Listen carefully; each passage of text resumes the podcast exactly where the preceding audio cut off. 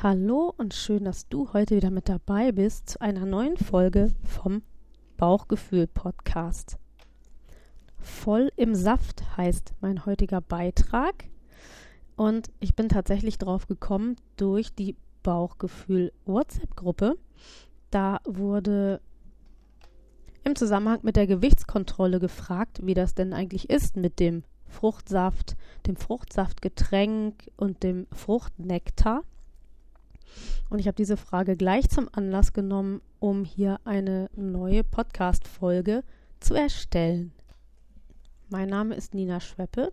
Ich bin ausgebildete Ernährungsberaterin, arbeite als chronobiologischer Coach und ich finde es immer wieder spannend, wie sehr doch Ernährung und Chronobiologie, also die Lehre von Körper, Geist und Zeit, immer wieder einen großen Zusammenhang bilden mit unserem körperlichen Empfinden und unserer Ernährung. Und ich bin hier im Bauchgefühl-Podcast deine Gastgeberin. Ich freue mich, wenn du heute das erste Mal mit dabei bist, dass du heute mit dabei bist. Und wenn du schon länger dabei bist, dann wünsche ich auch dir gute Unterhaltung bei dieser Folge. Und ich hoffe, dass du wenn du neu bist und du, wenn du länger dabei bist, dass ihr alle viel, viel mitnehmt und bitte scheut euch nicht, auch Themenwünsche bei mir anzumelden. Und zwar geht das unter der E-Mail-Adresse nina.schweppe.blinzeln.net oder aber auch alles weitere, wie man zu mir Kontakt aufnehmen kann, hört ihr im Abspann von diesem Podcast. Bauchgefühl, dein Podcast für eine alltagstaugliche, gute Ernährung mit Genuss. Möchtest du dich im Einklang mit deinem Körper passgenau ernähren? Dann bist du hier genau richtig. Komm doch mit. Ich begleite dich auf dem Weg zu deinem neuen Wohlfühlkörper. Klingt das gut? Dann lass uns loslegen.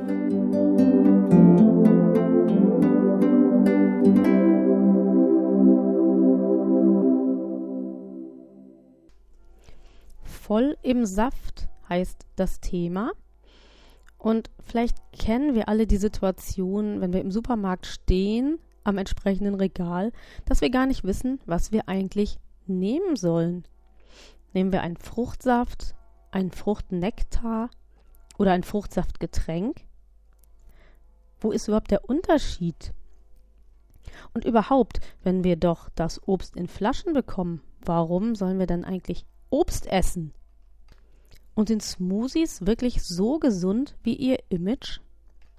Schauen wir uns das einmal an. Fangen wir an mit dem Fruchtsaft. Hier handelt es sich um einen Saft, der wirklich zu 100% aus der Frucht kommt.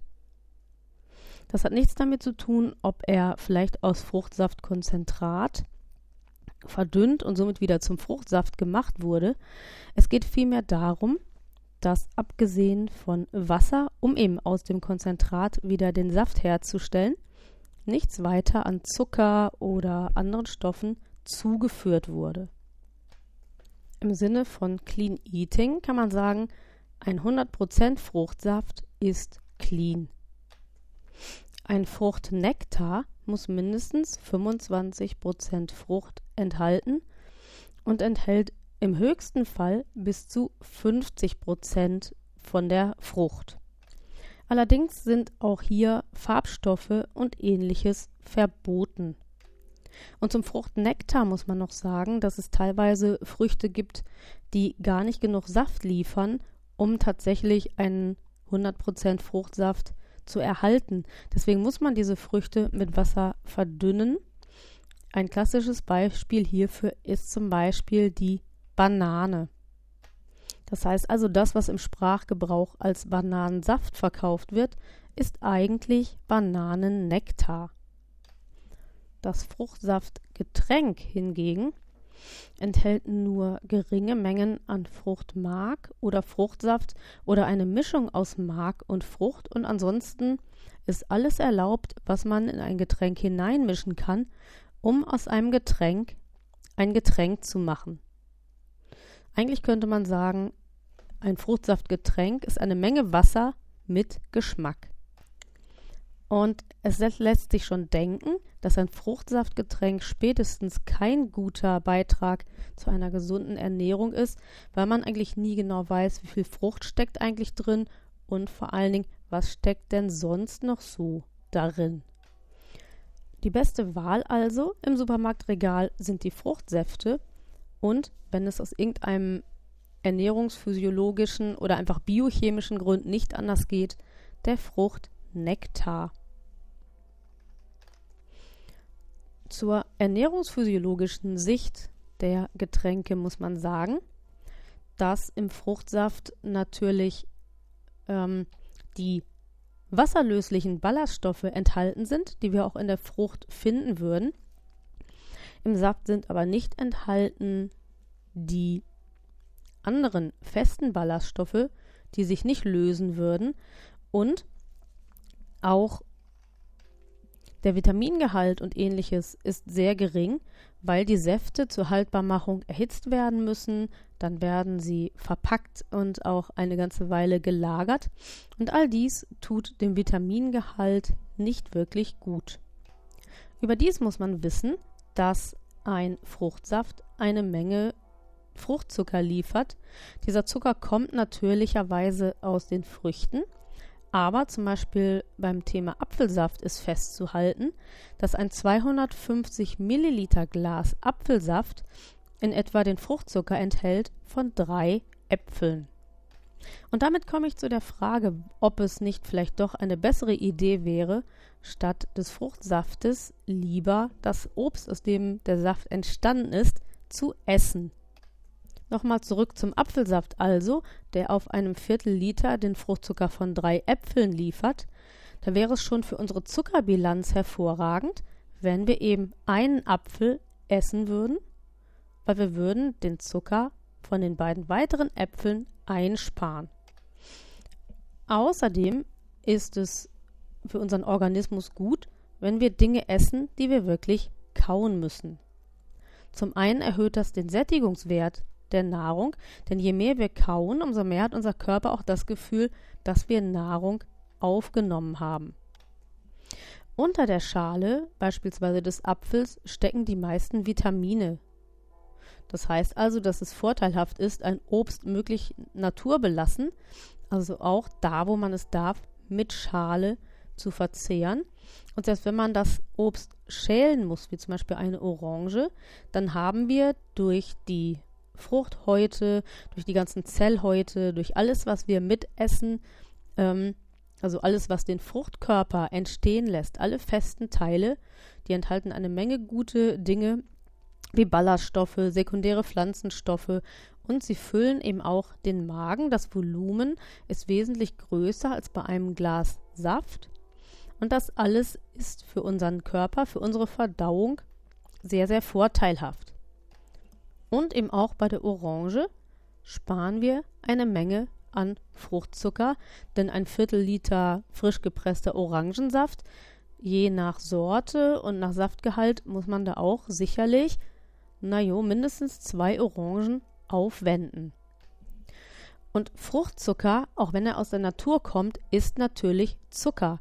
Und da wir alle ohnehin viel zu viel Zucker aufnehmen, dadurch, dass wir viel Nahrungsmittel zu uns nehmen müssen, die in der Industrie gefertigt und damit auch mit Zucker versetzt sind, macht es schon Sinn, ähm, zum Beispiel beim Fruchtsaft an Zucker einzusparen.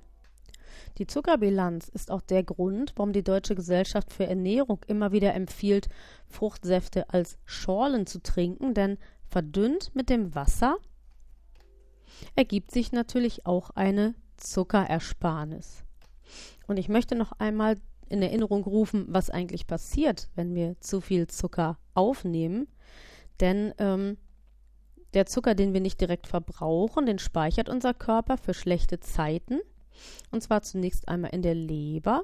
Und wenn die Speicher voll sind, dann wird der Zucker umgewandelt in Fett und er geht dann, wie mein Kollege Patrick Heitzmann so schön sagt, in den Kalorienfriedhof, nämlich in unsere Fettzellen und dadurch werden wir schön flauschig und kuschelig.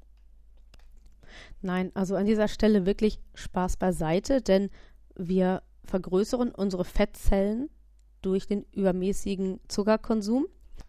Und die Vergrößerung unserer Fettzellen durch so etwas müssen wir natürlich unbedingt vermeiden, denn das bedeutet Übergewicht und je nach Größe der Fettzellen eben auch in entsprechender Ausprägung und großes Übergewicht, das ist ja kein Geheimnis, ist hochgradig gesundheitsschädigend. Fruchtnektar, das hatte ich eben auch schon gesagt, das ist je nach Frucht nicht wirklich clean, weil es gibt äh, Fruchtnektar auch aus Früchten, die durchaus genügend Saft liefern würden, um sie als 100% Saft zu verkaufen. Das macht das Ganze aber unter Umständen teuer, denn Wasser ist natürlich wesentlich günstiger als reiner Saft. Und äh, wie gesagt, am Beispiel der Banane ist es manchmal notwendig, dass man Fruchtnektar herstellt, um das Ganze überhaupt in Flaschen abfüllen zu können und trinken zu können. Wer sich die Konsistenz einer Banane gut vorstellen kann, der versteht, was ich meine. Aus ernährungswissenschaftlicher Sicht ist vom Fruchtsaftgetränk völlig abzuraten, weil das Fruchtsaftgetränk eben, jetzt könnte man sagen, naja, das ist doch eigentlich nichts anderes als eine Schorle. Da würde ich aber empfehlen, die Schorle tatsächlich selber zu mischen und zwar aus einem hundertprozentigen Fruchtsaft und dann eben entsprechend eigenhändiger Wasserzugabe, denn dann weiß man ganz genau, was drin ist. Ähm, man weiß selber genau, dass keine Aromen und nichts weiter äh, drin ist, um das Ganze fruchtiger schmecken zu lassen. Und ich würde vom Fruchtsaftgetränk in jedem Falle abraten. Unter Umständen, je nach Mode, ist ein Fruchtsaftgetränk preisgünstiger im Sinne von Clean Eating würde ich aber unbedingt abraten und wer Geld sparen muss oder möchte, dem rate ich lieber zu einem 100% Saft zu greifen von der Hausmarke oder eben von einer Discounter-Marke. Ähm, es ist dabei auch unerheblich, ob man den 100% Saft aus dem Kühlregal nimmt. Diese Säfte haben ein gesünderes und besseres Image, sind aber im Prinzip nichts anderes als die Säfte, die man dann eben auch ungekühlt und damit entsprechend länger haltbar kaufen kann. Es ist eben nur wichtig, dass es ein 100% Fruchtsaft ist. Smoothies sind voll im Trend. Und sie kommen mit einer Mischung aus Gemüse und Obst daher und auch ich habe lange gedacht, dass das alles ganz toll und super gesund ist. Leider aber muss ich an dieser Stelle sagen, dass ein Smoothie eher zu sehen ist wie ein Genussmittel oder ich möchte sagen, wie eine Süßigkeit. Dies trifft vor allen Dingen die fertig gekauften Smoothies, die wir im Kühlregal finden. Und für Smoothies gilt das, was ich eben auch schon gesagt habe bei der Frage, ob wir nicht eigentlich, wenn es das Obst schon in Flaschen gibt, nicht einfach zur Flasche greifen sollten. Dann sparen wir uns eine Menge Schäl- und Kauarbeit und ähm, es schmeckt vermutlich sogar auch besser. Aber bei den Smoothies gilt für Obst und Gemüse genau das, was ich vorhin bei den Früchten gesagt habe. Erstens mal ist das Kauen für unseren Körper wichtig. Und es geht eben auch um das Volumen der gegessenen Nahrungsmittel, die den Bauch füllen. Und es geht auch vor allen Dingen um die festen Ballaststoffe, die unser Körper dann verarbeiten und unser Darm auch abtransportieren muss. Denn es ist auch wichtig, dass neben unseren Kauwerkzeugen und unserem Magen auch der Darm immer gut beschäftigt ist. Und das erreichen wir vor allen Dingen durch Rohfasern aus Obst und Gemüse. Überdies vor allem ein fertig gekaufter Smoothie besteht in erster Linie aus preisgünstigem Fruchtsaft. Das ist in der Regel Apfel.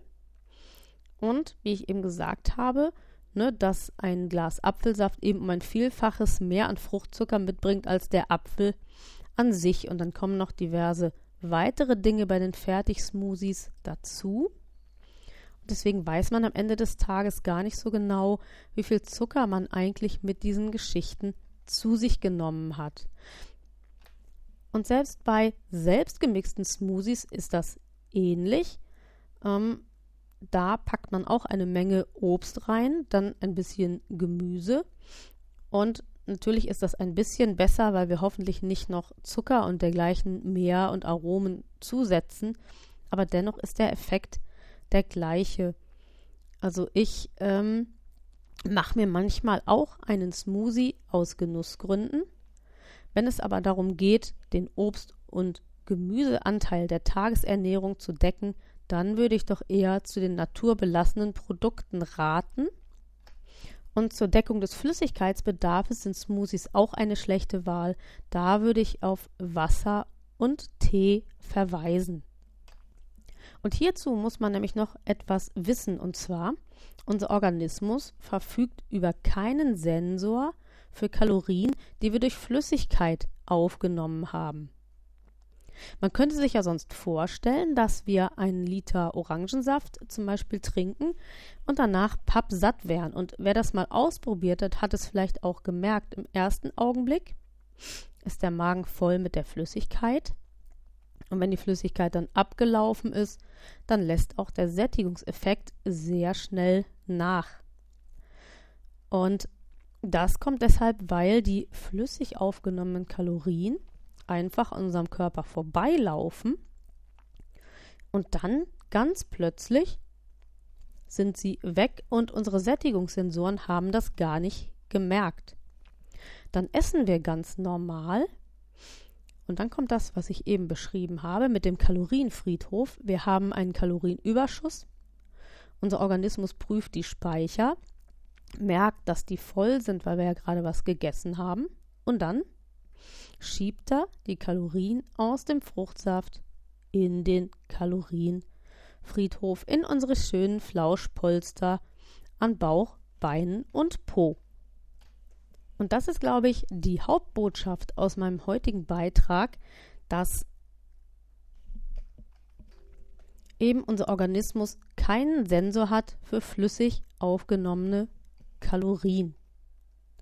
Die Quintessenz ist also, wenn wir uns bewusst ernähren möchten, dann möglichst clean, also möglichst naturbelassen. Und das heißt eben auch, die guten Lebensmittel, die guten pflanzlichen Lebensmittel, Obst und Gemüse nicht als Saft oder Smoothie zu zermatschen, sondern sie so naturbelassen wie möglich und so vollständig wie möglich zu verzehren. Da tun wir unserem Körper etwas Gutes. Wir haben trotzdem den tollen Geschmack und wir fühlen uns fit und gesund und leistungsfähig. Und damit bin ich schon am Ende der heutigen Folge angekommen. Das ist das, was ich dir heute zeigen und erklären wollte.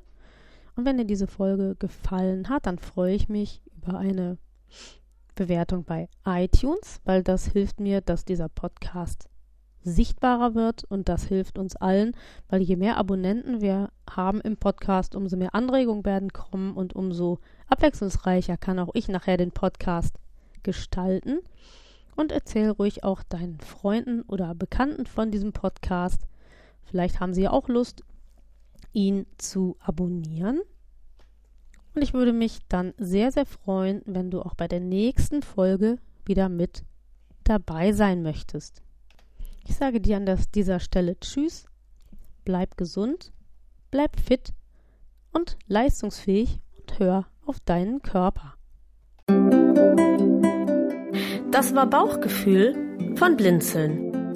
Wenn du uns kontaktieren möchtest, dann kannst du dies gerne tun per E-Mail unter podcast.blinzeln.org. Du kannst auch gerne unser Kontaktformular nutzen. Das findest du auf der Homepage www.blinzeln.org. Und wir schreiben Blinzeln mit einem D in der Mitte. Möchtest du uns vielleicht einen Beitrag für den Podcast auf den Anrufbeantworter sprechen? Auch das ist kein Problem. Aus Deutschland wähle bitte die 05165 43 9461. Nutzer aus dem Ausland lassen einfach die erste 0 weg und wählen vor der 5 die 0049. Wir bedanken uns für dein Interesse und hoffen sehr, dass du auch bei der nächsten Folge wieder mit dabei sein wirst.